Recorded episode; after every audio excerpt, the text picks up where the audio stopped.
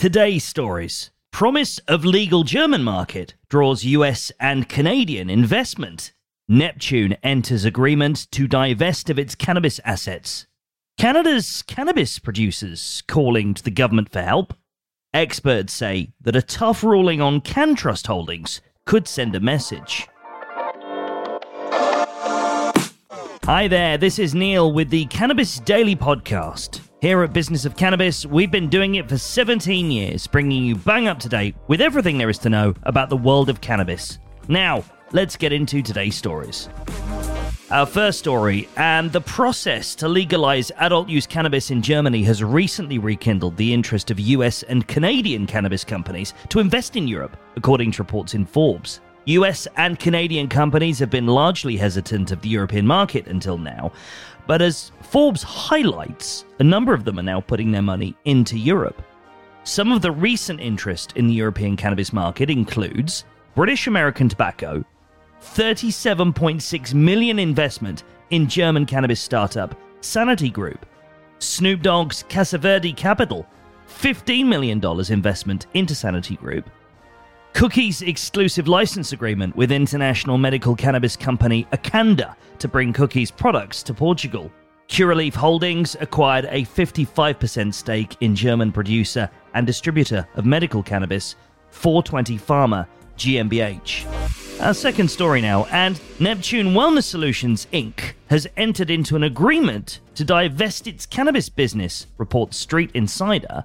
This includes the company's cannabis plant in Sherbrooke, Quebec, the Mood Ring, and Panhash brands, and related assets. The agreement is with Pure Can Pharma, Incorporated for five point one five million Canadian dollars. According to the publication, Neptune intends to use the proceeds for working capital and other general corporate purposes. The complete divestiture of our cannabis business is a critical milestone in executing upon our strategy to become a leading C P G company, said Ray Silcock, Chief Financial Officer of Neptune. We are nearing an inflection point with our flagship brand, Sprout Organics, and expected to serve as the key growth driver for Neptune going forward. In addition, the divestment of the cannabis assets will allow us to realize significant cost savings and operational streamlining from redirected resources towards our simplified corporate structure.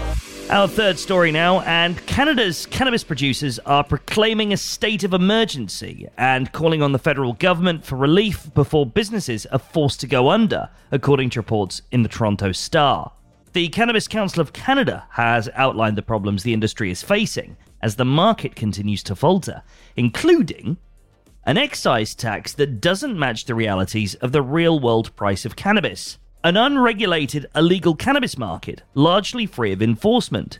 The council will now be meeting with local M Ps and ministries to pitch relief measures. The sad part about this is now companies that have found their way in this industry and are doing everything right are in a position where, I'll speak for my company, I'm prepared to throw in the towel, said Mark Reaper of Hamilton-based A B Laboratories. We can't make a profit or even make a living with the current excise taxes. Before we get into our final story, have you followed this show in your favourite podcast app yet? Especially if you're listening via Apple Podcasts. You have no idea what a difference that makes for us as a show. Hit the plus symbol in the top right corner of your app, and that way you'll never miss a future episode.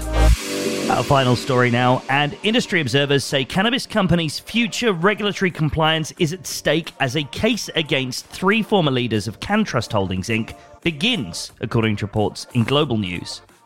Charges were brought against CanTrust Holdings after it was found to be growing thousands of kilograms of cannabis in unlicensed rooms.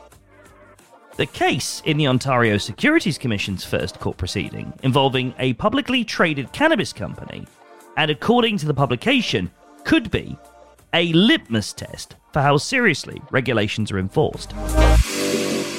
Join twelve thousand others and catch all these stories and more in your inbox every day at seven a.m. with our Cannabis Daily newsletter. You'll find it at business of cannabis dot com. Thanks for listening, and I'll be back with you tomorrow for another episode of Cannabis Daily.